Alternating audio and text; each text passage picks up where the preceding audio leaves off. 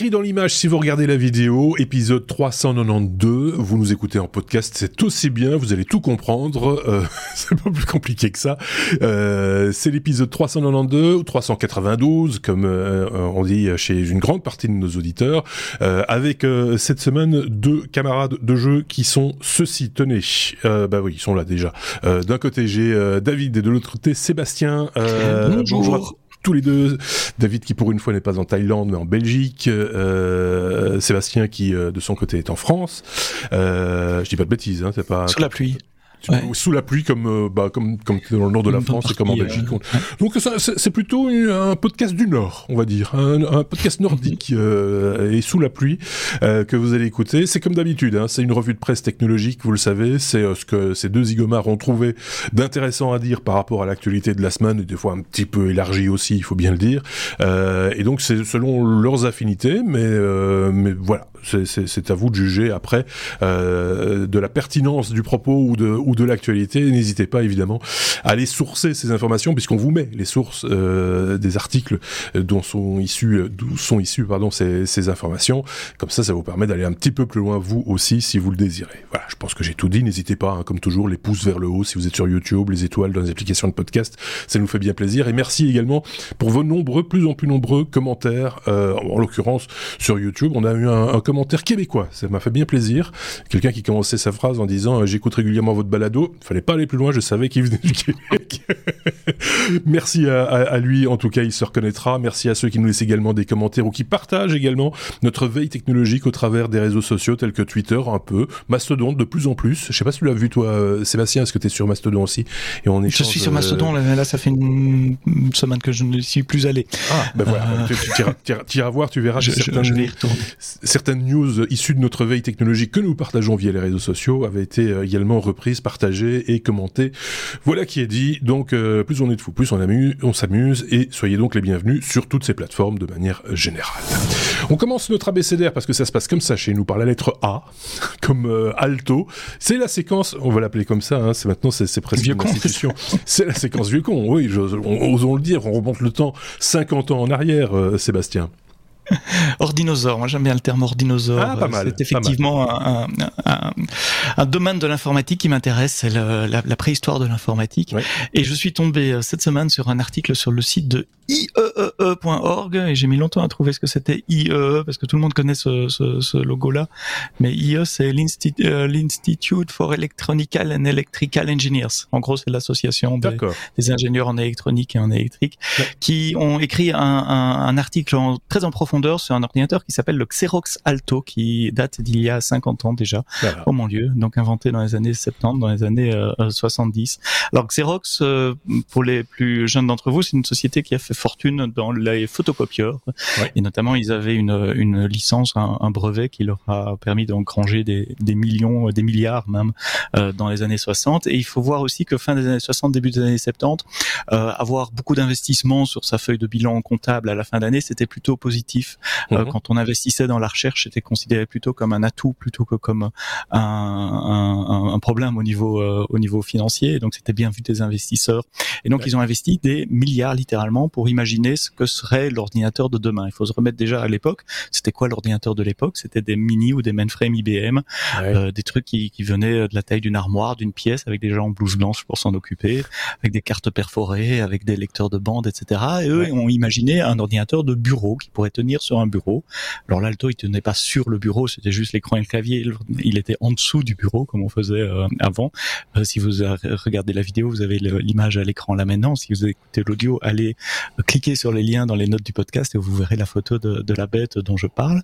Mais surtout, ils ont repensé ou pensé, c'est pas même pas repensé puisqu'il y avait rien avant. comment on pourrait, un être humain pourrait interagir avec cela Et ils ont imaginé une métaphore du bureau en disant l'écran principal, ça sera mon bureau, je vais pouvoir mettre des fichiers sur mon bureau. Mes fichiers, je peux les mettre dans des dossiers, je peux les déplacer, je peux les mettre à la poubelle. Et ça nous parle évidemment aujourd'hui. Euh, bah, évidemment, ça a l'air tout à fait normal ce que je suis en train d'écrire aujourd'hui. C'est ça. Mais il faut se remettre début des années 70. ça n'existait pas. C'est eux qui l'ont quelque part, c'est eux qui l'ont inventé, ça. Bien sûr, ils ont inventé tout ça. Ils ont, ils se sont installés à Palo Alto, donc en Californie, parce que c'est près des universités de Berkeley et de Stanford. Ils ont engagé des gens brillants qui sortaient d'université. Ils leur ont donné des tas de budgets en disant vous me résolvez tout ça. Et donc ils ont inventé l'ordinateur, ils ont inventé le CPU qui était dedans, ils ont inventé un langage de programmation pour pouvoir programmer des applications, c'est Smalltalk. J'expliquerai ce que ça a donné par la suite. Ils ont imaginé cet ordinateur interconnecté en réseau, donc ils ont imaginé un système pour que les ordinateurs puissent se parler à travers un réseau câble, ce qui a donné Ethernet et une société 3Com, je vais en parler aussi. Euh, ils ont imaginé un langage de programmation, oui je l'ai déjà dit, ils ont imaginé un système de fenêtrage où chaque application pourrait fonctionner dans sa propre fenêtre, où on pourrait éditer du texte et voir à l'écran les, les, la mise en page que je suis en train de faire. Parce qu'avant ça, les traitements de texte, c'était des trucs plutôt euh, euh orientés euh, commande, où on mettait bonjour machin, on mettait un code de contrôle avant et après pour dire de là à là, c'est du, du, du gras ou de l'italique etc. Mais on voyait pas à l'écran, il fallait l'imprimer pour voir le rendu. Là, on le voyait à l'écran, donc ils ont inventé le, concept de traitement de texte et de programme de mail. Ça fait beaucoup ah pour euh, un, gros groupe d'ingénieurs sur une très période, très courte période de temps, fin des années 60 jusqu'à fin des années 70. Je te coupe juste un, instant. Ils ont inventé aussi l'écran 9 16e qu'on voit maintenant comme une petite révolution dans les bureaux en disant format A4 finalement. format A4, le, le format Ils ont inventé l'imprimante, l'imprimante laser, ça fait partie du lot aussi. Ah Bref, une centaine de personnes extrêmement talentueuses qui ont qui ont vraiment développé l'ordinateur du futur. Finalement, fin des années 70, ils ont réussi à en vendre quelques-uns. Ça coûtait une fortune évidemment, mais ils n'ont jamais euh, réussi à monétiser cette invention. Au contraire, tout le monde est parti à gauche et à droite. Alors la liste euh, des, des spin-offs et des sociétés qui ont été créées à partir de de ça ou des technologies et c'est assez impressionnant.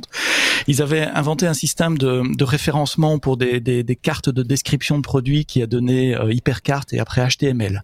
Ils ont inventé un système de description de pages pour euh, envoyer des commandes à une imprimante laser pour savoir quoi écrire. Qui euh, les, les, gens qui ont inventé ça sont partis. Ils ont fondé Adobe après qui a fait PostScript bah et qui a fait le PDF. L'Ethernet, les fondateurs de ça sont partis. Ils ont créé 3Com, 3Com les plus connus aujourd'hui, mais c'est une société qui a fait fortune dans le en vendant des cartes réseau pour euh, pour PC et pour serveur. Ils ont inventé le langage Smalltalk, langage orienté objet, dont c'est plus tard inspiré Objective C qui a donné euh, Mac et euh, Next d'abord et puis Java surtout. Ils ont inventé le programme de mail ils ont inventé le traitement de texte. Euh, bref, c'est vraiment les. ils se sont tout fait et ils se sont tout fait piller. Ils sont tout fait. ils ont jamais fait vraiment d'argent avec tout cela. Par, Mais euh, vous plaît, à chaque fois que vous utilisez un ordinateur, une fenêtre, une, une un mail, un, un, un, câble réseau, pensez aux gens de Xerox et de le parc. Et puis pour la petite histoire et l'anecdote, fin des années 70, Steve Jobs euh, cherchait à donner un, un, deuxième souffle à Apple qui, qui, qui avait eu l'Apple 1, l'Apple 2 qui a été un grand succès, mais il se demandait quoi faire après. Et euh, c'est là que Steve Jobs a pris son inspiration avec des guillemets. Il s'est vraiment très très fort inspiré euh, de ce qu'il a vu euh, dans sa visite au parc pour créer le Lisa et puis pour créer le Macintosh. La souris aussi, c'était pas une invention. Oui, la souris, ça vient d'eux aussi c'est, ouais, c'est un peu Enfin, je ne sais plus. J'ai peur de m'aventurer sur l'histoire même de la souris, parce qu'il y a un Suisse aussi dans l'histoire, nous dira euh, Thierry Weber peut-être. mais, mais, mais, je pense que c'est là qu'ils l'ont vu et que et qu'ils se sont dit tiens ça c'est un truc, c'est l'interface euh, homme-machine. On va la souris, ça devient un truc euh, intéressant aussi. Ouais, dans la version que je connais de l'histoire, ça a été inventé au parc aussi. Il faudra demander à Thierry ah quelle est la version bah, ou l'influence suisse. Mais, mais effectivement, ça peut. Enfin, souvent les bonnes inventions apparaissent à plusieurs endroits en même temps. mais effectivement dans ce concept d'ordinateur nouveau, ils avaient imaginé un, appareil qu'on puisse manipuler à une main qui permet de pointer un objet à l'écran et de le déplacer en le pointant à l'écran. Alors dit comme ça, ça a l'air de nouveau un peu idiot et simple. On fait ça à longueur de journée. Pour en revenir à, à l'alto ou, altos, ça, je, sais plus comment on dit. Enfin, je sais pas. Euh, alto. Alto. Euh, pour, pour vous l'imaginer un petit peu, vous voyez un air conditionné, vous voyez la, grosse boîte avec la grille devant, bah c'est ça, euh, mais avec des roulettes. ça, ça, ressemble, ça, ressemble à, à, à ce machin-là. Mais en même temps, quand on regarde 1975, euh, c'est voilà, c'est assez incroyable de voir euh, que, que voilà, les choses ont quand même fort fort évolué, mais tout, toutes les bases entre guillemets étaient déjà là et et voilà, c'est, je sais pas ce qu'en pense David. Il a une opinion sur ce sujet, sûrement. Oui, bien sûr, c'est, c'est, très passionnant. Bah, Sébastien a quasiment tout dit. moi, j'avais étudié en partie, enfin, j'avais, j'avais étudié, j'avais regardé des vidéos sur l'histoire de Xerox. C'est en effet très, très, très intéressant. Et bah, je dirais pour toute personne qui veut en savoir plus, il y a beaucoup de documentaires très instructif et ils ont en effet planté toutes les bases de l'informatique moderne. Ce qui est, ce qui est rigolo, pas toutes, mais une grande partie. Mhm. on, la plupart d'entre nous, en tout cas les gens qui ont une cinquantaine d'années, se souviennent surtout de Xerox pour les photocopieurs. Hein, pour les photocopieuses, hein, ouais. et, je me rappelle de ce slogan. Alors je ne sais pas si c'était un vrai slogan de Xerox ou pas. C'était Xerox pour la vie, il vous en reste toujours une copie. Et je trouvais ça plutôt mignon, mais je ne sais pas si ça vient d'eux ou si c'était euh, quelqu'un d'autre qui avait imaginé cette, euh, cette, petite, euh, cette petite maxime. Voilà, on a fait le tour du, propriétaire, comme on dit, sur... c'était la séquence. J'ai con. Pour ceux qui ont... voilà, c'est comme ça c'est fait. Les moins 50 ans n'ont pas vécu euh, ça. Ceci dit, moi pas beaucoup non plus, hein, parce que il faut bien dire aussi, et on terminera par là, c'est que toutes ces découvertes, toutes ces recherches, etc. du parc euh, Xerox euh, ne nous sont arrivées que bien plus tard à nous Européens, puisqu'il a fallu que ça, soit digéré justement par les Apple, par les Microsoft, par sans doute aussi un peu par IBM et, autres, et avant que ça n'arrive sur le commerce en mode industriel. donc ça, ça, a pris un peu de temps quand même avant qu'on y ait réellement accès. pour nous, c'était les années 80. Hein. C'est ça, voilà, et on voyait ça sur les couvertures de revues informatiques à l'époque. Hein, on n'avait pas, on n'y touchait pas. Hein, c'était euh, voilà. Ok, on peut passer. C'est vrai, c'était bien trop cher. Oh là là, quelle, affaire. Euh, la lettre B comme euh, Black Lotus. on fait, encore un voyage dans le temps. Quand je vois Lotus, moi je pense au tableur d'il y a longtemps. David, on parle de quoi en fait Eh ben, on va parler d'un malware. Ah.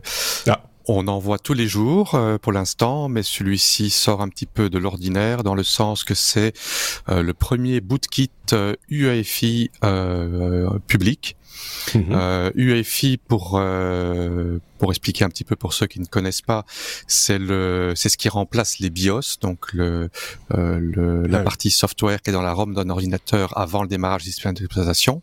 UEFI, ça veut dire Unified Extensible Firmware Interface, et c'est plus qu'un BIOS, c'est en fait un mini système d'exploitation euh, qui a le but d'avoir une plus grande flexibilité de boot, qui permet euh, d'avoir des disques de plus grande taille pour booter, qui permet de fournir un environnement euh, avant le démarrage du système d'exploitation plus flexible, multilingue, avec un interface euh, graphique et modulaire. Mhm. Alors, euh, le euh, malware ici en question est un malware qui euh, est apparu en octobre 2022 et qui était vendu pour la somme de 5000 dollars sur des forums de hackers. Il prétendait être capable de bypasser la protection Secure Boot, qui est une protection qui est au niveau du BIOS justement pour empêcher de démarrer du code qui n'est pas signé, qui n'est pas sécurisé. Euh, il prétendait également euh, de pouvoir être euh, indétectable euh, au niveau du système d'exploitation, euh, d'être protégé contre l'effacement même à partir du ring 0 qui est le euh, l'anneau de sécurité 0 le plus le plus qui a le plus de droits au niveau d'un système d'exploitation. il est capable de fonctionner également en mode recovery, en save mode et permet d'infecter un Windows 11 complètement à jour avec toutes les mises à jour de sécurité. Il désactive la protection de code qui s'appelle HVCI. Il permet de bypasser les protections de Windows Defender et euh, de bypasser euh, l'UAC qui est le, User Account Control, c'est le, petit dialogue qui demande euh, l'autorisation d'exécuter un programme en mode administrateur.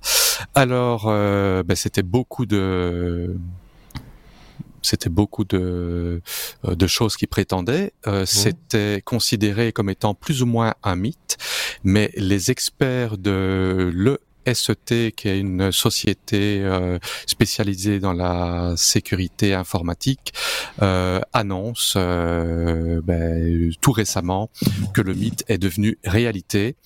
C'est un malware qui est extrêmement difficile à analyser de par justement ses méthodes d'évasion.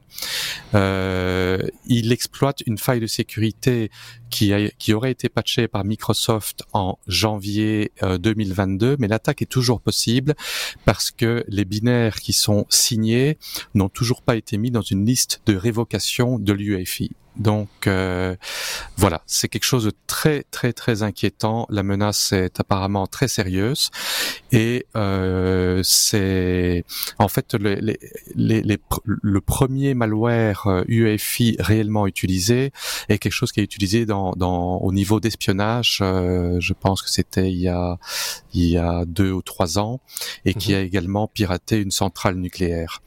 Euh, un, un, petit truc à noter, c'est que le malware ici euh, euh, n'infecte pas volontairement tous les pays, euh, les pays, euh, je sais plus comment on appelle ça en français.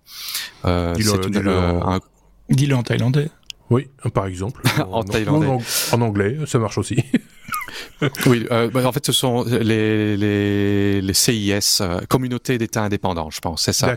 Donc ça, ce sont des pays qui comprennent euh, la Russie, l'Ukraine, l'Arménie, le Bélarus, le Kazakhstan, la Moldavie euh, et la Roumanie. Donc euh, apparemment, c'est c'est quelque chose qui vient de de ce côté-là. Mmh. Et voilà, c'est c'est très inquiétant et c'est un malware qui, qui sort de l'ordinaire.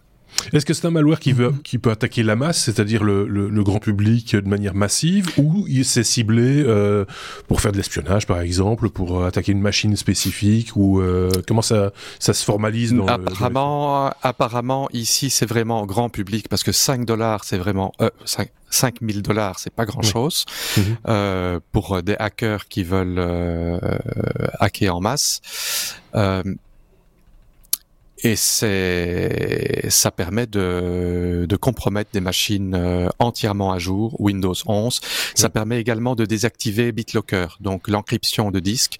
Euh, une fois qu'il s'installe sur la machine euh, il désactive d'abord la protection de d'intégrité de code. Euh, il reboot automatiquement il désactive le BitLocker il désactive toutes les protections et il fait tout ce qu'il veut parce qu'en fait il est chargé avant le système d'exploitation on a beau redémarrer en mode en safe mode, en mode euh, euh, recovery, euh, il est toujours là. Donc, j'ai une question, monsieur. désactiver le, le, le, BitLocker. Donc, BitLocker, c'est un système de, de, chiffrement du volume, donc du disque dur en quelque sorte, du volume. Mais si les données sont déjà encryptées et que je le désactive, ah, bonne question. C'est inutilisable. Enfin, c'est intéressant pour des nouveaux volumes qu'on au, niveau de l'OS, on va dire je vais le chiffrer, au fait il sera pas chiffré, mais si le volume est, déjà, déjà, chiffré, oui, c'est ça, s'il est déjà chiffré, ça ne, ça, oui, sur ce point-là, hein, le reste, je suis d'accord avec ce que tu dis, David, c'est euh, vraiment une, je, je n'ai pas vu l'information exacte là-dessus, mais je sais, je sais qu'il y a deux choses différentes pour le BitLocker. Donc, il y a d'un côté l'encryption des données euh, du disque tel quel, et si on désactive le BitLocker en background, il va désencrypter les données. Euh, et deuxièmement, il y a la possibilité d'avoir un mot de passe avant le boot, le, le pre-boot authentification, qui mhm. lui, euh, ben, si on n'entre pas un mot de passe avant de démarrer enfin, avant que le système d'exploitation démarre, euh, ben, il refuse et les données restent encryptées. Alors, euh, je ne suis pas certain à 100%, mais je pense que c'est le, le, deuxième cas qui est euh, concerné ici, parce qu'en fait, euh, le système d'exploitation démarre et le BitLocker en fait va en, ne va pas démarrer si le matériel a changé ou que le disque a été mis mhm. dans une autre machine. Et donc voilà, c'est à confirmer. Je, je, je rechercherai, je rechercherai l'information, mais en tout cas, moi d'expérience, je sais que si on n'a pas mis de, de, mot de passe avant le boot, la machine démarre et si on désactive le BitLocker, il va désencrypter les données en arrière-fond. Ah oui, ok. Bon, mais écoute, euh, on a mis les liens euh, parce qu'il y a un article très très complet, hein, euh, beaucoup plus encore plus complet que ce que tu viens de nous dire, c'est dire euh, que je parcourais en même temps, qui est d'une longueur, c'est sans fin. Euh, donc, je pense que les, ceux qui s'y intéressent vraiment au, au, sujet trouveront là euh, de quoi se, se rassasier et avoir toutes les informations possibles et imaginables sur ce sur ce, cette problématique, sur ce Black Lotus UEFI Bootkit c'est ça. Hein euh, donc euh, voilà, on a mis les liens. Euh, Est-ce qu'on a un truc à rajouter sur ce sujet-là? Pense pas. on n'a pas mis le lien du forum pour l'acheter, par contre. Ah, on pourrait le rajouter. pour se faire plein d'amis euh, du, côté des pays de l'Est. Euh... c'est encore des petits territoires à conquérir pour nous, euh, petits podcasteurs. Euh, non, on va, va, pas le faire, évidemment. Vous rigolez ou quoi? Euh, Qu'est-ce que c'est que cette histoire? Donc voilà, ok. Bon, ben, tout ça est bien noté et ça ne nous rassure de nouveau pas. Hein. Euh, faut, faut, être clair, chaque fois qu'on parle de ce genre de problématique, on, on ressort de là un petit peu dépité, quoi. On se dit, oups, bon, ok. Passons à la lettre suivante, du coup. F comme Facebook. Ça, on sait que c'est pollué d'origine. hein, on, peut, dire ça. Euh, Sébastien, on parle de Facebook qui met euh, son propre browser euh, dans son app Android. Qu'est-ce que c'est que c'est un véritable virus de nouveau, quoi. non, justement, pour une fois qu'il y a une ah. société qui s'occupe vraiment de notre euh, confidentialité, notre privacy, comme on dit en anglais, et qui fait des efforts d'ingénierie pour augmenter le niveau de sécurité, on va, on va saluer l'effort. Euh, non, je suis ironique évidemment, parce que comme bah l'a dit Marc dans son intro, c'est Facebook et euh, Facebook n'a pas vraiment une historique, une histoire à, à, protéger notre confidentialité. Pour ceux qui utilisent encore Facebook, vous savez que vous avez une application sur Android et sur iOS, et que quand vous cliquez sur le lien euh, de que quelqu'un à partager ou une histoire ou une pub qui vous est mis, euh, Facebook ne sort, vous ne sortez pas de l'application Facebook, mmh. vous restez dans l'application Facebook euh, et il ouvre une petite fenêtre qu'on appelle une web view en termes de développeur. En gros, c'est un mini browser mais fourni par le système d'exploitation, donc par mmh. Android ou par iOS, et qui fait que le rendu d'une page HTML. Donc en gros, c'est comme Safari ou euh, Chrome sur, sur Android, sauf que vous n'avez pas la barre d'URL, vous n'avez pas les bookmarks, vous n'avez pas le bouton arrière ou enfin voilà. Ce n'est que le rendu. Mais vous avez, c'est que le rendu la page. Euh, ça pose un problème à Facebook. Alors il y a la version officielle et puis il y a celle que moi je comprends derrière. Officiellement, ça leur pose un problème parce que ce composant-là, pardon, je tape dans mon micro en parlant, ce composant-là euh, n'est pas mis à jour assez souvent selon eux et donc parfois comprend des failles de sécurité qui sont exploitées dans la nature et ils trouvent que la confidentialité, la sécurité de leurs clients serait mieux préservée s'ils pouvaient contrôler eux-mêmes la version du navigateur qui serait dedans, évidemment ça, ça part d'un bon sentiment, je vous ai dit. Alors, qu'est-ce qu'ils font? Ils sont en train de redévelopper une fonctionnalité équivalente, un WebView en quelque sorte, un mini browser. Il y a suffisamment d'engins de, rendus open source, Chromium en est un. Chromium, la base de Brave, de, Edge, euh, de Chrome évidemment, euh, qui permettrait à Facebook de ne plus utiliser sur Android, hein, je parle parce que sur, iOS c'est interdit, euh, de ne plus utiliser le WebView standard fourni par Android, mais utiliser le leur euh, officiellement, je répète, pour nous protéger contre les potentielles failles de sécurité, parce que vous savez, les, gens mettent pas Android à jour assez souvent, euh, parfois même les, voilà. Et donc là, ils permettraient à chaque update de l'application de mettre le dernier truc. La réalité, c'est que quand eux font ça, ils contrôlent non seulement l'endroit où vous allez, euh, c'est-à-dire le site web que vous allez voir, mais ils vont contrôler le moindre fait et geste sur cette page. si vous scrollez un peu, si vous attendez un peu plus euh, à un endroit de la page, si euh, vous mettez euh, un, doigt, mais même sans nécessairement activer le, le, le clic, tous vos comportements sont enregistrés, donc ça leur permet d'avoir une mine d'informations qu'ils n'ont pas Quand, ils, quand, ils utilisent le WebView standard du, du, du, système. Donc derrière ces bonnes intentions de dire oui, mais c'est pour votre privacy, c'est pour vous fournir plus de sécurité quand vous naviguez sur le web. Moi, je vois là une tactique encore pour collecter encore plus d'informations sur les articles qui vous intéressent. Euh, est-ce que vous avez scrollé en arrière Est-ce que vous êtes revenu dessus, euh, etc. Est-ce que vous avez copié une image, etc., etc. Parce que de là, on peut tout faire. Chaque interaction, si on sélectionne un texte à un moment, ben, c'est leur composant, donc ils verront toutes les interactions utilisateurs faites sur ce, ce, ce composant-là. Bon après, intéressant comme stratégie, ça nous ramène, je crois que c'était dans l'épisode de la semaine passée ou de la semaine avant, vous parliez de la, la guerre des browsers. Euh, oui. Edge, Chrome, Brave, etc. En se rappelant aussi Ordinosaur de la guerre de, Microsoft et d'Internet Explorer qui est officiellement mort maintenant, mais on voit que ça, ça continue dans les apps également avec des moves comme comme celui-là de, de Facebook. Donc ça va venir sur Android bientôt. Il s'est déjà déployé, c'est disponible pour euh, un, un, minimum d'utilisateurs et ils ont l'intention de de déployer à plus d'utilisateurs. Je ne sais pas s'il y a moyen de savoir lequel des deux on utilise. Je ne sais pas s'il y aura une différence visuelle ou pas. Euh, mais de toute façon, il n'y a pas grand-chose à faire. C'est leur politique. Donc c'est soit on arrête d'utiliser l'application Facebook, soit, euh, soit euh, on accepte. Ce qui est étonnant, c'est que c'est que Google l'accepte dans Android alors que qu'Apple ne l'autorise pas dans iOS C'est une question politique sans doute. il y aurait une des raisons qui est de montrer aux, régulateurs que vous voyez, Google a de la compétition. on n'est pas en situation de monopole sur la plateforme Android, comme Google et Apple sont sous le, feu de, de, certaines investigations de, de, régulateurs. C'est un moyen de montrer pas le blanche en disant, bah, vous voyez, Facebook il fait ça et c'est quand même des milliards d'utilisateurs sur la planète. Apple risque d'avoir des problèmes d'ailleurs avec cette politique de, de ne pas autoriser d'autres navigateurs euh, il risque d'être obligé de changer euh, dans cette année ou l'année prochaine. Ceci étant dit, euh, d'avoir une application dans laquelle on intègre son propre navigateur, bah, ça pose pas beaucoup de questions non plus au niveau légal ou autre, parce que finalement... Ah, c'est tout à fait légal. Voilà, c'est ça. Tu peux très bien faire une application qui serait un navigateur, par exemple, euh, euh, et qui collecterait le même type d'informations. Après, tu n'aurais pas les leviers qu'a Facebook pour venir... Exactement. pour, pour pénétrer le marché, pour, pour, pour être dans le, le, téléphone de, de, chacun et chacune. Mais, mais l'idée, c'est la même. Il faut bien se rendre compte que le, celui qui fait votre navigateur a une une tonne d'informations sur vous, potentiellement une tonne. Potentiellement. Je dis pas qu'ils les exploite. Euh, Google, à mon avis, oui. Il faut pour savoir les euh, exploiter, il faut être honnête, c'est pas non plus. Euh, mais ils savent quel site web vous visitez, combien de temps vous restez sur les pages, où vous scrollez, etc. Ce que vous cliquez, ce que vous Est-ce que c'est pas plus euh, dans l'idée, c'est pas plus de mettre à disposition euh, des, des gens qui font du marketing ou autre, des outils justement pour pouvoir voir lequel, sur une page, qu'on voit ça de temps en temps, par exemple, je sais pas comment on fait ça, mais pour là où se porte le regard dans une page web, par exemple, pour mhm. dire tiens comment on va construire la page, la, la construction de le design d'une page web euh, ou, autre Est-ce que c'est pas plutôt dans cet esprit-là de dire tiens, on va euh, ainsi pouvoir dire à des clients regardez votre page, comment est-ce qu'elle est consultée par dans la masse de, gens qui consultent votre page. Tu vois ce que je veux dire Pour Google peut-être, pour Facebook, il y a vraiment un intérêt de te profiler, puisque c'est ça leur fond de commerce, c'est te vendre oui, de la parce qu'ils ont, ils, ont tes coordonnées, ils savent qui tu es, etc. Ils savent tes amis, ils savent combien de temps tu regardes un article qui parle de XYZ euh, sur telle marque de voiture, etc. Ouais. Une petite opinion de la, du côté de, David ou pas, ou c'est comme tu veux, mais après on passe à la suite.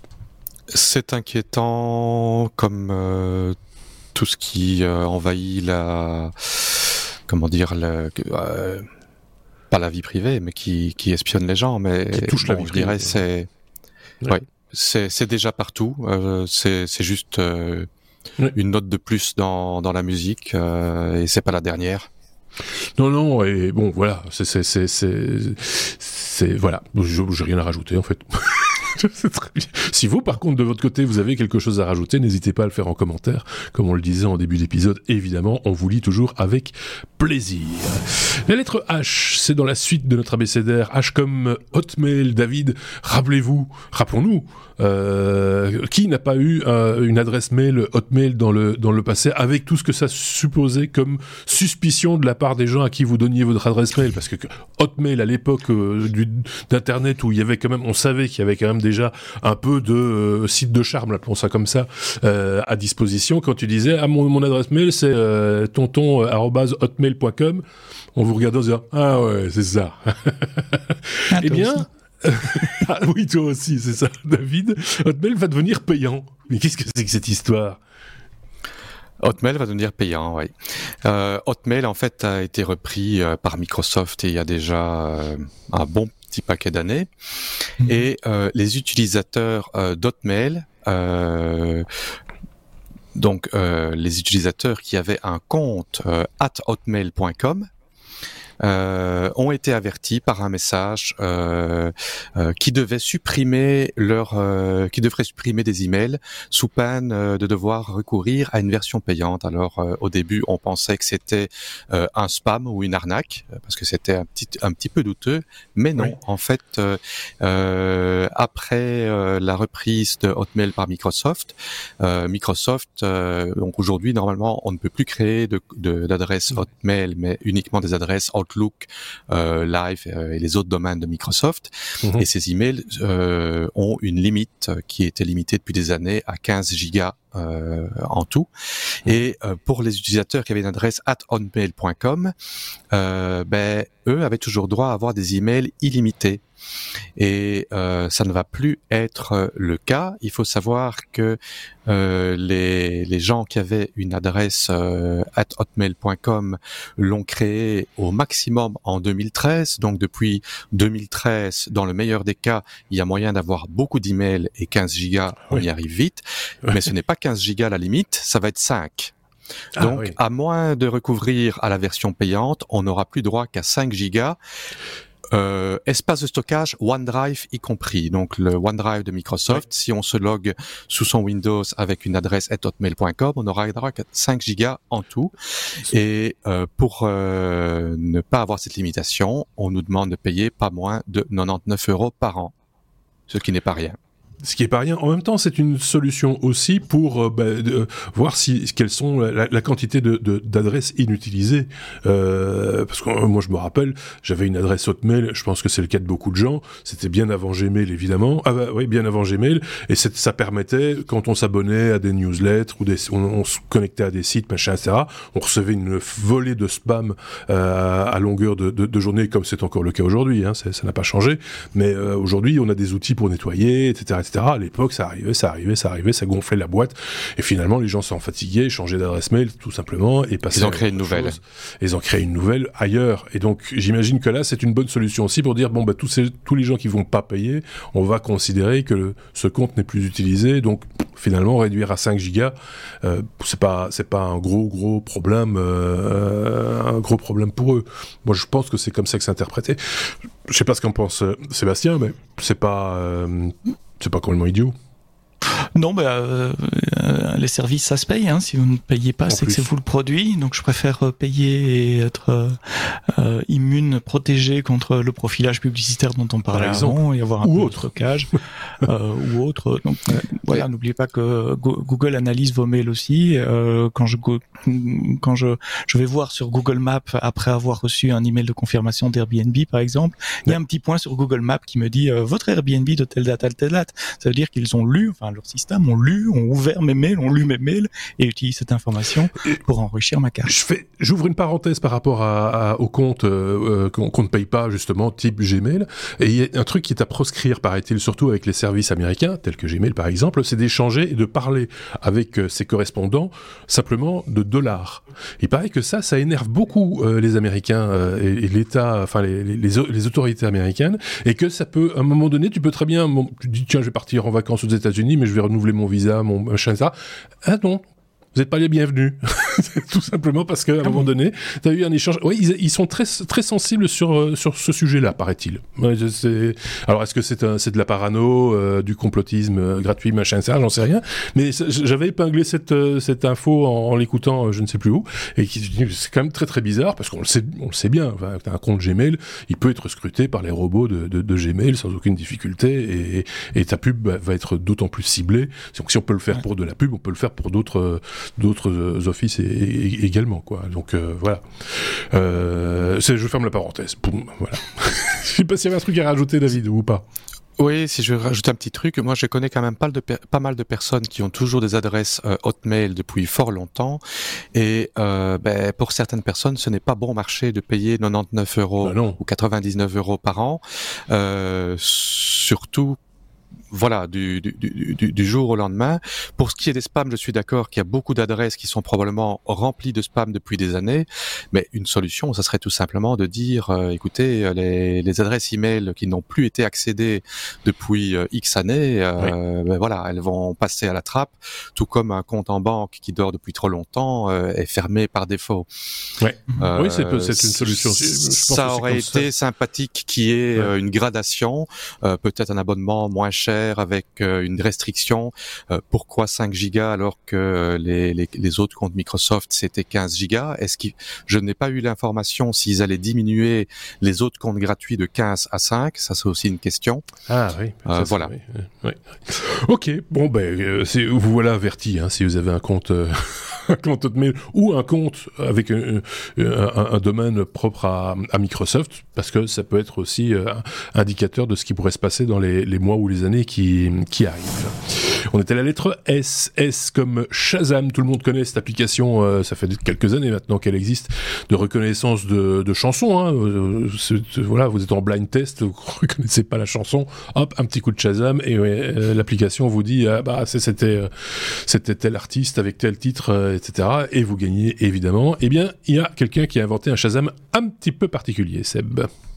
C'est toi qui as décroché euh, l'info, qui a trouvé l'info, qui a partagé sur notre Slack de vieille, de vieille, de vieille, technologie. bien sûr. Ah de veille technologique. C'est une start-up américaine qui euh, décide d'appliquer euh, des techniques d'apprentissage machine. Après tout le mal qu'on dit de, l'apprentissage machine, je pensais que c'était peut-être bien d'en dire un peu de bien aussi, pour écouter les bruits que fait votre voiture et pour en déduire et en prédire les pannes. Donc concrètement, comment ça marche? Il faut modifier votre voiture, il faut aller mettre un, un capteur de son j'ai pas envie de dire un micro parce que vous allez penser plutôt au truc qu'on voit à la télé, mais c'est plutôt une boîte, hein, mais bon, c'est mhm. bien ça. C'est un capteur de son à l'arrière, un autre à l'avant et une petite boîte au, milieu euh, qui collecte tout ça, qui analyse tout ça. Et je suppose qu'il y a des modèles qui ont été entraînés euh, avec des heures et des heures et des heures de son de voiture euh, et labellisés pour dire voilà, ça c'est le son qu'une voiture quand il va se passer ça ou quand il se passe ça.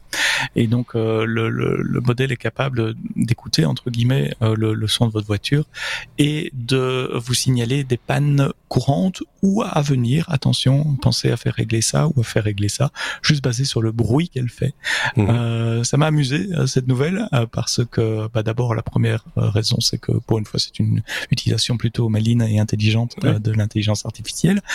ça m'a amusé aussi parce que sur le site web, si vous scrollez tout en bas de la page, il y a un quiz où on vous donne quatre sons de voiture et quatre solutions et vous devez dire à quel son correspond quoi. problème de gaz d'échappement, problème d'amortissement sort, problème de, de courroie et je sais plus quoi. Euh, j'ai fait 1 sur 4, donc battez-moi, ah, ça doit pas être très difficile. J'ai pas de voiture aussi, si ça peut expliquer, ça. peut expliquer cela. Ça euh, et puis parce que ça rattache à quelque chose qui est utilisé dans l'industrie déjà depuis très longtemps, ce qu'on appelle la maintenance prédictive, où c'est très hmm. courant dans des chaînes de fabrication aujourd'hui, ou des chaînes de distribution. Pensez, euh, je sais pas moi, des, des courroies de tapis roulants, comme vous pouvez les voir dans des centres de tri, euh, de logistique ou de la poste, par exemple. C'est très courant aujourd'hui d'avoir des petits capteurs qui vont capter les vibrations des différents moteurs, des différentes pièces et qui vont pouvoir euh, collecter ces informations et apprendre surtout au fil du temps euh, même visuellement le comportement hein. normal de la machine ou quel est le comportement anormal même visuellement, on en parlait la semaine passée avec Aurélien, avec un, un capteur euh, genre capteur de caméra, mais une caméra mhm. un petit peu particulière qui détecte les mouvements de pixels. Et donc euh, tu peux, ainsi euh, même à l'œil nu, tu ne vois pas l'objet vibrer parce qu'il vibre à une fréquence tellement élevée que ton œil ne, ne, le perçoit pas ou qu'un objectif de caméra ne peut pas le percevoir. Et cet outil-là permet de, de, de, de, de voir que l'objet est, est, en vibration et que donc forcément il va y avoir une usure mécanique euh, avancée à un moment donné. Quoi. Donc voilà, oui, ce sont des outils qui aujourd'hui euh, aide euh, pas mal euh, le diagnostic. Ceci étant dit, un très très bon mécanicien qui connaît bien son affaire il a l'oreille, hein. Il, et il peut. Ah, c'est le Delco, ça, monsieur. Non, non, mais des fois, il va falloir changer la. Sur, sur, euh, sur, certains vieux moteurs, etc. ils ont même un, outil, une espèce de, c'est un, une espèce de stéthoscope entre guillemets. C'est une, c'est une tige métallique en fait qui, qui pose sur le sur le bloc moteur et ils peuvent comme ça euh, écouter les vibrations euh, du moteur et dire tiens là il y a un problème de, je sais pas moi, de, de, piston, de, de, chemise de piston ou, ou, autre. Il y a une vibration pas normale, etc., etc. Et donc les, Alors je me demandais aussi, y arrivent. Combien de temps avant que cette start-up se fasse racheter par un fabricant et que, que ce genre de technologie soit inclus dans les voitures? À mon avis, certains le font déjà, peut-être pas avec des micros et le son, mais avec des vibrations. Je suis à peu près certain que sur certains modèles chez Stellantis, il, y a, il, y a, il y a ça déjà. oui, peut-être. Ce, ce, que je trouverais intéressant, c'est d'avoir ce, ce, comme tu, comme tu l'as titré, cette espèce de Shazam sur son téléphone portable et que l'on puisse, euh, par rapport à n'importe quelle voiture, faire le diagnostic nous-mêmes euh, et sans, sans devoir faire une installation euh, coûteuse et, et, laborieuse par ailleurs. Ça, ce serait une, euh, une solution euh, aussi. Je veux pas me mettre de mécanicien au chômage, hein, c'est pas la question. mais, mais je trouverais ça plus magique, moi, personnellement. Alors, j'ai repris le titre de l'article euh, qui est dans les notes du podcast. C'est eux qui parlent de Shazam, mais ça n'a rien à voir avec Shazam, évidemment. Hein, non, non, mais c'est le principe. portable, hein, c'est un truc, mais c'est le principe de reconnaître des sons. sauf que Shazam fonctionne avec un, système d'algorithmes et de checksum assez complexe, tandis mhm. qu'ici, on parle bien d'intelligence artificielle. Et là, j'ai quand même un coup de gueule sur le, le le mec qui a écrit ou la nana, non c'est un mec qui a écrit euh, l'article parce qu'il dit le système qui a l'oreille absolue et qui écoute votre voiture et en déduit les pannes. Et c'est pas de l'oreille absolue, c'est de l'IA. Donc il y a des gens qui ont collecté des heures et des heures et des heures de bruit de voiture, qui les ont annotés à la main en disant ça c'est ah, et c'est des petites mains. On en a déjà parlé dans le podcast ici. Plein de fois, des petites mains d'informatique qui doivent se, taper ce genre d'annotation à la main pour pouvoir entraîner des modèles et reconnaître les, les bruits dans le futur. Donc c'est pas de l'oreille absolue, c'est juste des stats et de la probabilité. Mais dès, qu'il y a quelque part dans une phrase euh, les initiales IA ou AI, c'est selon, euh, automatiquement les journalistes se lâchent sur les adjectifs. Euh, mhm. C'est toujours bluffant, extraordinaire, fantastique et tout ce que vous voulez. À un moment donné, il faut garder les pieds sur terre et c'est ce que nous essayons de faire. C'est juste des maths. Voilà, c'est voilà, c'est des maths. ok, on a fait le tour de, de, cette, de cet outil qui pourra rendre des services éventuellement dans l'avenir. Ceci étant dit, sur un moteur électrique, le diagnostic, il est tout trouvé. Hein Parce que ça, c'est plutôt sur des... C'est de la mécanique aussi, c'est vrai que ça peut être aussi sur d'autres pièces que, que le moteur explosion. On est Alors ils l'ont entraîné d'abord sur des moteurs électriques, ils expliquent dans l'article, parce ah, que c'était justement plus facile, euh, parce qu'il y a moins, moins de bruit parasite venant du moteur lui-même, donc plus focusé sur la mécanique de la voiture elle-même. Mais par extension, ça marche sur les moteurs thermiques aussi. Ok, ça va. Un truc à rajouter, David, euh, sur le moteur, sur le l'outil ou, ou, pas? Ok, d'accord. Ce qui nous permet de passer directement à la lettre S. Enfin, on reste à la lettre S. S comme super résolution. David, euh, Microsoft offre le VSR. Alors il va falloir nous expliquer tout ça. Il offre le VSR également pour certains GPU AMD. Voilà. De quoi s'agit-il?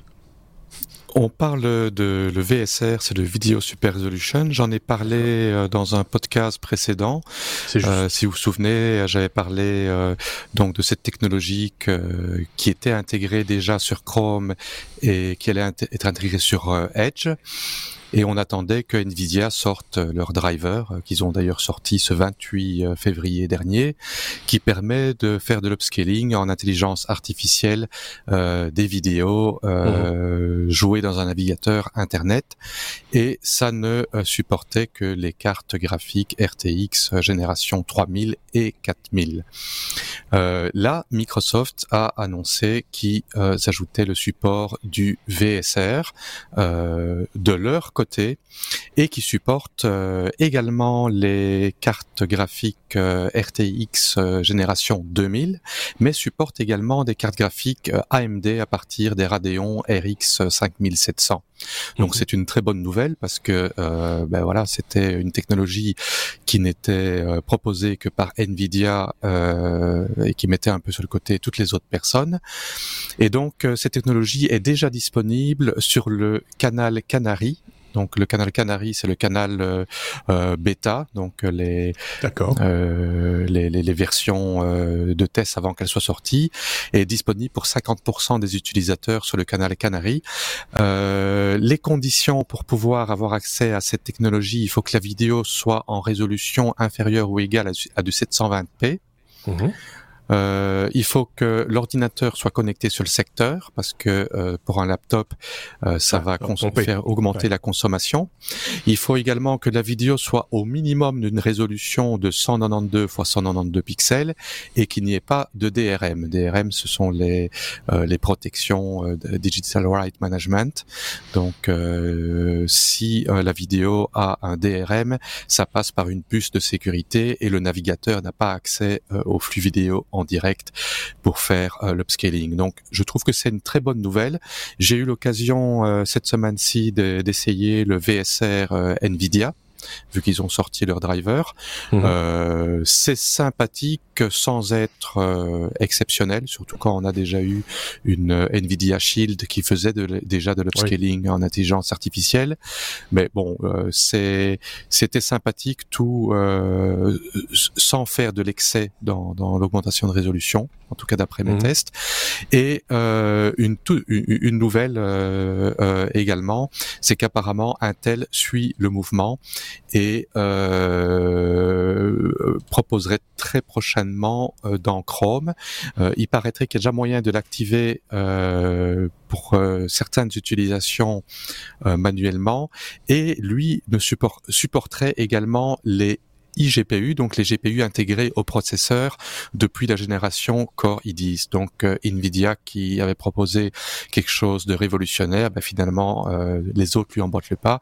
Et pour ce qui est d'Intel, euh, avoir cette technologie sur des chipsets intégrés, je trouve ça euh, très intéressant. C'est, on a une petite vidéo de présentation où, euh, comme le fait souvent d'ailleurs euh, Nvidia, ils font le test, ils vous montrent l'original et la copie améliorée sur le sur le côté. C'est quand même c'est du beau travail, il faut le, faut le reconnaître. Euh, on peut être bluffé. Alors après, on, va voir aussi à l'usage peut-être les, les, artefacts que ça va créer, parce que voilà, quand on commence à, à upgrader une image, bah forcément, il y a des informations qui sont peut-être pas dans l'image d'origine, ça va être compliqué de les inventer, sauf si euh, derrière l'intelligence artificielle euh, va chercher. Il les invente, mais pas toujours de la bonne manière. Ben voilà, c'est ça. Et donc, il faut, faut des fois faire un petit peu attention à, à ça aussi. Mais ceci étant dit, c'est quand même plus agréable à regarder quoi qu'il. Euh, c'est plus agréable à regarder. Par contre, contrairement euh, aux démos euh, de Nvidia où on a un slider qui permet de voir la différence côte à côte, il euh, n'y a pas moyen de faire ça dans un navigateur. Il faut aller dans le contrôle panel de Nvidia et activer, désactiver, regarder, regarder de nouveau, voire prendre en photo l'écran euh, ou faire un screenshot pour comparer. Ce n'est pas toujours si évident que ça. Et, euh, non, il voilà. faut... et, et, en, effet, pour les artefacts, j'ai eu euh, un, un, un, cas d'une vidéo. C'était une vieille, un, vieux clip d'une vidéo de musique des années 80. Mhm. Et en effet, euh, il y avait euh, le visage du chanteur qui ressemblait un petit peu à quelqu'un d'autre.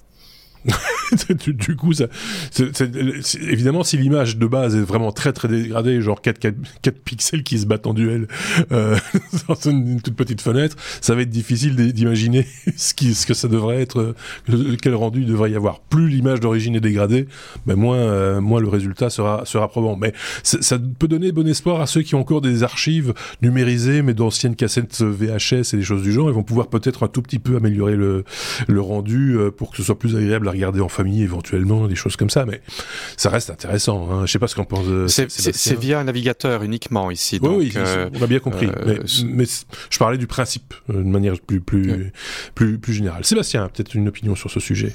Non, rien, rien de, à, ajouter par rapport à la, à la très bonne description que David a faite. Ok, bon, ben euh, David il tient, il tient ça à l'œil, et c'est le cas de le dire, euh, régulièrement, donc on aura encore certainement l'occasion d'en reparler.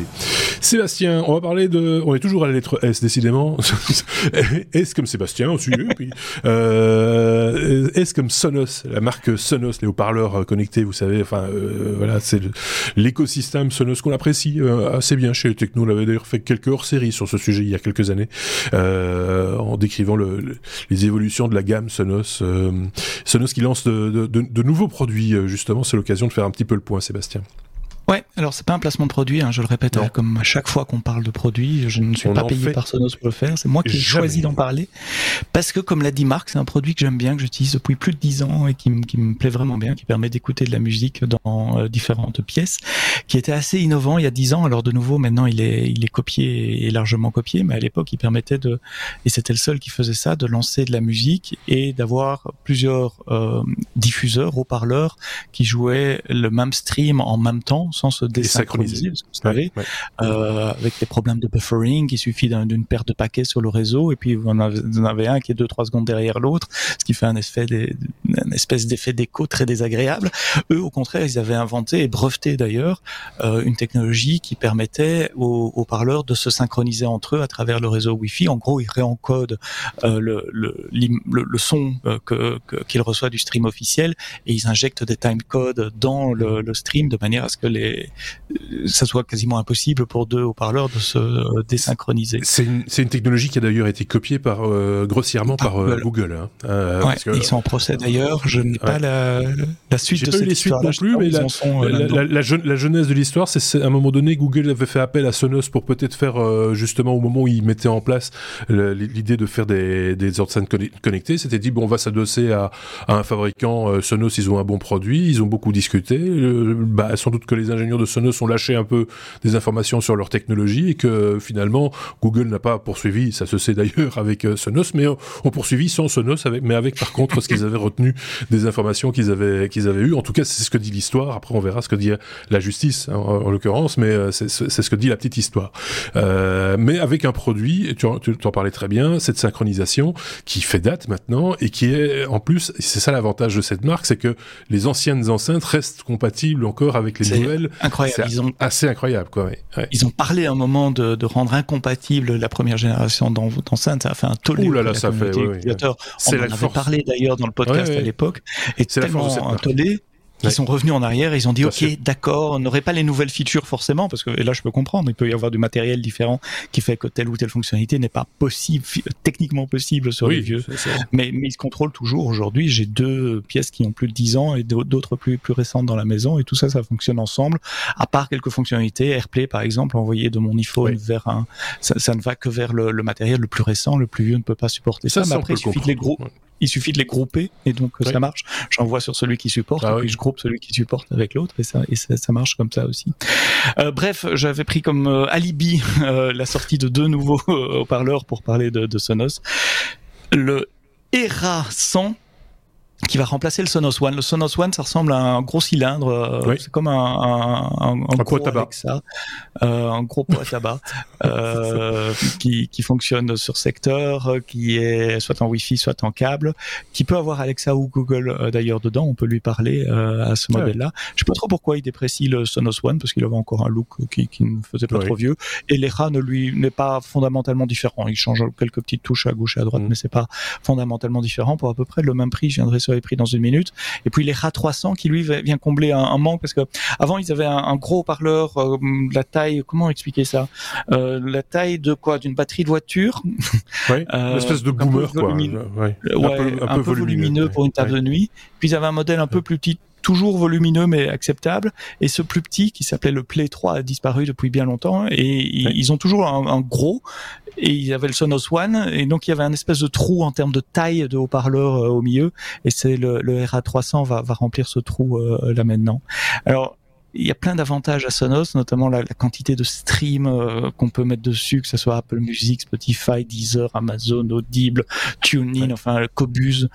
C'est incroyable le nombre de sources. On peut également connecter des sources euh, analogiques. Et d'ailleurs, sur les nouveaux ERA, il y a une prise USB, mais il est fourni avec un petit connecteur pour pouvoir plugger euh, un tourne-disque, par exemple, si on a encore un, un, un tourne-disque. Donc, on peut aussi distribuer du son d'entrée analogique, parce qu'une fois que votre entrée analogique est connectée, de nouveau, ça peut être diffusé sur l'ensemble des haut-parleurs de, de, de, votre maison.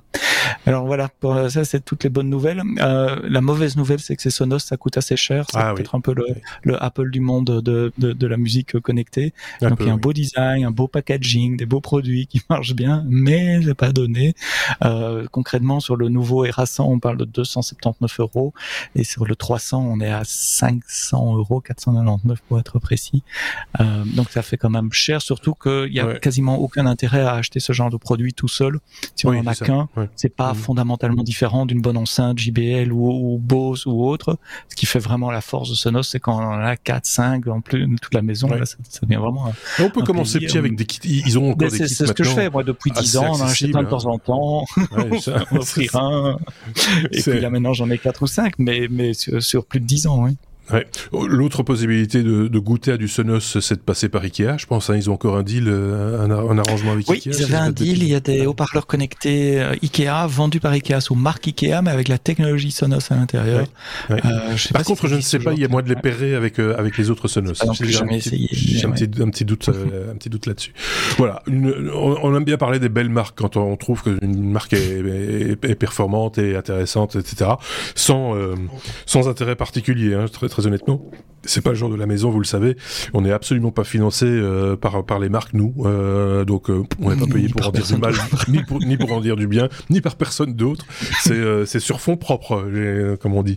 Donc voilà, et on n'a aucune intention de de d'ouvrir notre de, de changer de de, de, crèmerie. Je sais pas si David un petit mot ou pas. C'est comme tu veux. Je ne connais pas du tout les produits Sonos. Ah. J'ai déjà entendu parler, mais j'en ai jamais utilisé. J'en ai je connais personne qui en a. C'est ah ben voilà. Si, si, si, tu, connais, tu, connais, au moins, au moins une personne. Donc euh, c'est moi j'ai des amis qui ont du Sonos chez eux, barre de son, etc., etc. J'adore ah quand, quand, quand, quand, quand, je vais chez eux, j'adore écouter le, le, son que ça rend, etc. J'en ai pas chez moi. C'est bizarre, hein c'est euh, c'est particulier. Voilà. Euh, c'est parce qu'il faut financer un podcast. Euh, donc du coup, euh... On arrive tout doucement au bout de cet épisode et donc forcément la lettre W comme euh, oui mais non, oui mais non, je le dis, je le répète. Si c'est la première fois que vous nous écoutez, vous le savez peut-être pas. Euh, c'est que le oui mais non chez nous, c'est une information technologique certes, mais improbable, mais technologique. Certes, mais improbable. Et donc euh, David a trouvé un oui mais non, il n'y en a pas chaque semaine, mais quand il y en a un, c'est plutôt rigolo, souvent rigolo d'ailleurs. Des fois c'est un peu triste, mais là je pense que ça va être rigolo. de quoi vas-tu nous parler, David? Qu'est-ce que tu nous as trouvé comme oui mais non? Eh ben, je vais parler de champignons, euh, d'où le titre Mushroom Power. Euh, je suis tombé sur cet article qui parlait euh, d'un ordinateur euh, euh, fait à base de champignons, avec une jolie photo d'une carte mère avec des champignons un peu partout dessus. je me suis dit, c'est un, c'est un canular, ce n'est pas possible ce truc-là. apparemment, l'article dit que c'est le Unconventional Computing Laboratory de l'université cité UWE Bristol euh, qui euh, aurait un laboratoire euh, qui développe ce genre de technologie. c'est entre autres derrière des algos basés sur la biologie, des prototypes de microbes senseurs, des circuits électroniques en kombucha.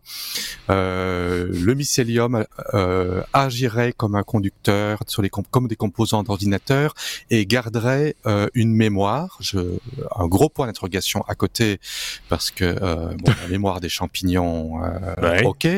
Euh, il parle également qu'on appelle euh, le réseau de, de, mycélium sous le sol le Wood Wide Web. en rapport au World Wide Web. Bon, il, il y a un deuxième article en, en lien qui parle qui parle de de la possibilité d'utiliser des, des, champignons pour créer en quelque sorte des réseaux pas tout à fait neuronal, mais un peu dans le genre. Euh, Des portes logiques en je tout cas. Disais, euh, je me disais, ce n'est peut-être pas, euh, ce n'est peut-être pas un canular, c'est peut-être vrai. Puis je lis, je me dis mais non, c'est pas possible. je me dis oui, et puis je me dis bah, la photo avec la carte mère, parce que quand on voit la photo de la carte mère, on se dit c'est une carte mère de PC où on a saupoudré des morceaux de champignons dessus. Ça ne peut pas être vrai. Et puis dans, dans l'autre article, euh, apparemment, il crédite la photo comme étant réellement euh, la carte mère du laboratoire. Alors il y a un gros point d'interrogation.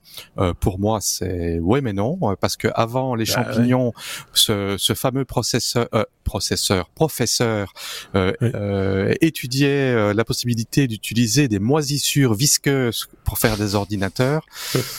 Voilà, hmm. ça me fait un peu penser au vieux film belge, euh, l'ascenseur. Euh, oui, euh, c'était un, film, c'était un film hollandais d'ailleurs, de Lift. Ah, c'était pas hollandais. C'était hollandais, c'était pas belge.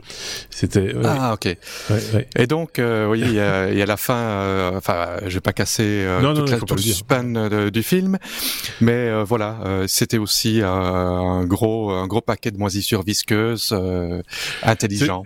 Ce serait une histoire parfaite pour un, un nouveau chapitre de Spirou et Fantasio avec le comte de Champignac. Tu vois, euh, c'est, tu vois où il, y avait toujours des des, des, des, des, armes, des outils pour euh, transformer euh, les choses en champignons ou sur, à base de champignons.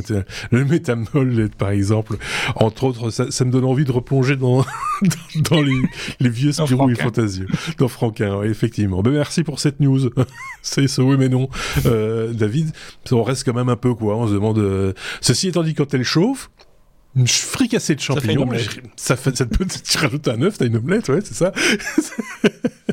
Pourquoi pas finalement euh, Ça peut être Ça peut être toxique et ça peut sentir mauvais aussi. Ça peut aussi sentir mauvais. T'as raison. En fait, en le disant, je me suis dit ça peut, c'est pas nécessairement beau, bon et voilà. Ça, faut...